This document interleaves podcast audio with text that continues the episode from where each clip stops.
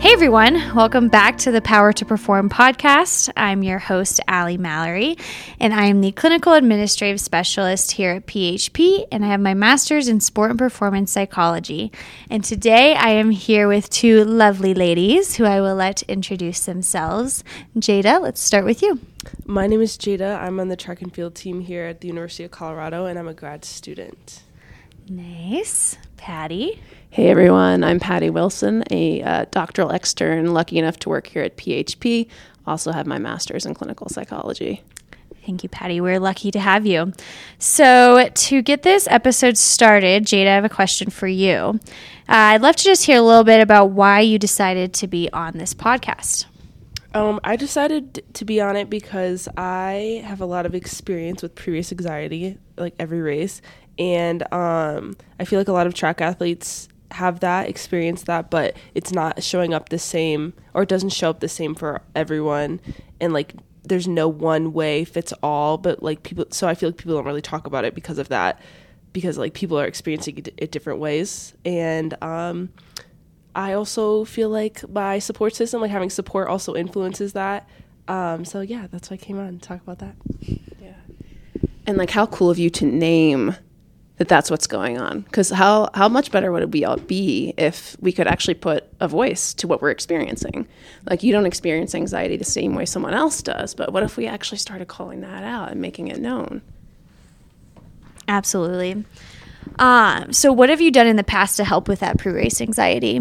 Um, I've tried like the whole breathing techniques, like breathing, like counting numbers and stuff. Um, I spend time like talking to my support system, like my family and my friends, um, people around me, like who are kind of removed from what I'm experiencing. So just like talking, taking my mind off of it, or like spending time alone, um, stuff like that. That doesn't. I don't know if it definitely helps, but uh, that's just what I do. Support is definitely a huge factor in mitigating pre-race anxiety. Uh, I wanted to bring up something, if it's okay with you, ladies. Um, no, never. of course. but just in in having these conversations, oftentimes anxiety, I think, is looked at as something to be avoided or moved away from. And so there's a lot of different strategies out there, some of which we're naming. But part of me wonders, like, what would it be like if instead of trying to avoid it or change it, what if we allowed for it? What if we made space for it? What if we made friends with the monster who's who's creating that anxiety for us? Like what would that feel like? It seems kind of scary, like of like looking at it from the outside, but I guess accepting like the fear, the anxiety, like you're like this is okay is kind of changing the narrative on it instead of being like I'm afraid of this this monster instead I'm like it's okay. It's okay that I'm afraid but it like we're we're gonna we're gonna we're gonna invite it to lunch. Exactly, exactly going on a date it. with anxiety. That's what we should have named the podcast yes. no that's so true. It's like you you take the power away from the what the anxiety holds when you're able to kind of look at it differently. Mm-hmm. so that's a great point patty. Um, so, how has your support system helped you along the way? I know you mentioned that earlier. Um, well, my support system, like my parents, I call my mom all the time, Same. and she doesn't know anything about track. Like she's just starting to get into it because I haven't been running for that long. But um, you know, she's just like, well, if you don't want to do it, then don't do it. I'm like, you're right. I'm making the conscious decision to be here. So she's like, I'm like, oh, I'm so nervous. She's like, well, like, are you that nervous that you want to quit? And I'm like, well, no, I'm not. But like, like she reminds me that like this is a choice. Like I could leave, and that's kind of what I do too. I'm like, I could just not start this race right now. Like I could just not do it. Like it's really easy. I could just quit the team. But do I want to do that? Like no, I don't want to do that. I want to be here. I've been training. I've been working really hard, and I want to show what I can do basically. So like boiling it down to just like it's it's a choice. It's black and white. You either do it or you don't. yeah, yeah. And like it's almost like you have that power in that situation too, like reminding you like, oh, like I do have that power of choice here. Yeah. Well, and it sounds like you're trying to remind yourself like your why, like bringing it down to like why am I here? And yeah. then it's like, oh, I actually really love this even though it's hard at times. Yeah. Like yeah. I've been like at a race before and I'm like I could just, you know, go to the bathroom and like pretend I was sick. Like my coach would never know. But then I'm like, okay, but then I'm gonna have to open up next week, and then I'm gonna be even more nervous. Like why? Well, why did I do it last week? Because I was nervous. Like, like you do it now. Just do it now because it's like the cho- like I guess, and I'm I'm one of those people like I need to have control. So like having control of like I decided to be here and I decided I want to do this. Like I now that I'm thinking about it, I guess it does calm me down a little bit, being like this the the why part, like this is why I'm here, this is why I want to do this, and I'm proud of myself for even being here, even being in this position, because I made all the cor- correct whatever choices to allow me to be here. Yeah, yeah, like the command presence and like the the values piece of it, right? Getting in touch with your why, getting in touch with what's important to you, and then taking ownership of that. Yeah absolutely. I think that's something too. A lot, a lot of times in sport performance, like psychology, um, you try to identify your values at the beginning so that you can always bring back to like why am I here? And then that allows for committed action.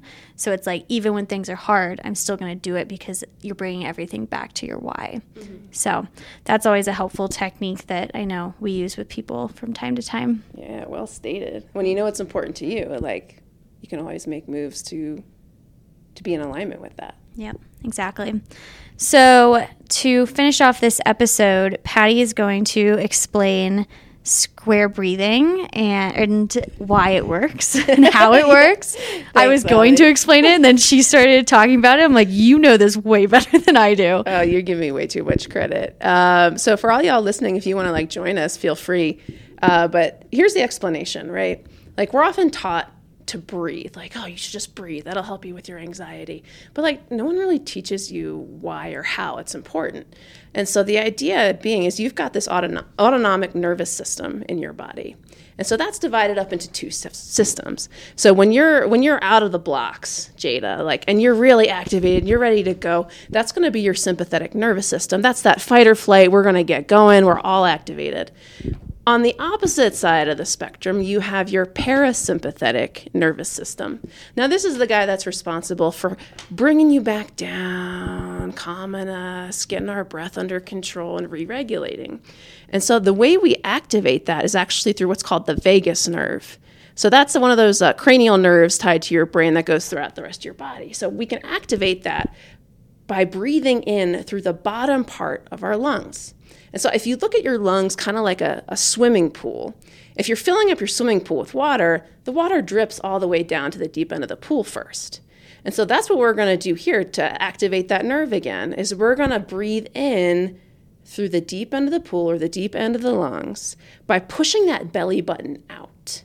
So feel free to take a breath in, pull that air into the bottom of your lungs, let it fill all the way up to the top of the pool and then exhale. And we're going to do that multiple times over. Count it to yourself. If you want to do it on a four count, that's fine. Bring it in for four, hold it for four, release on the four, and pause for four.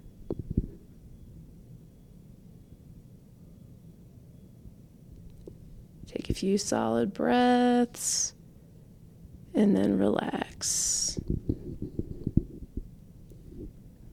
How are we feeling, everybody? So relaxed. I just keep thinking about this fact of like it's to drain a pool and then refill it's like two thousand dollars.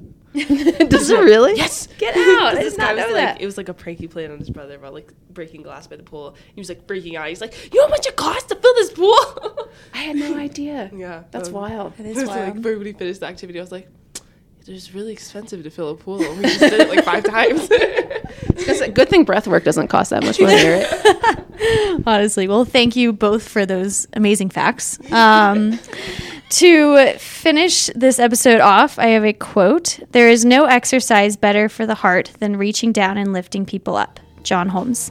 Thank you, everyone, and we'll see you next week.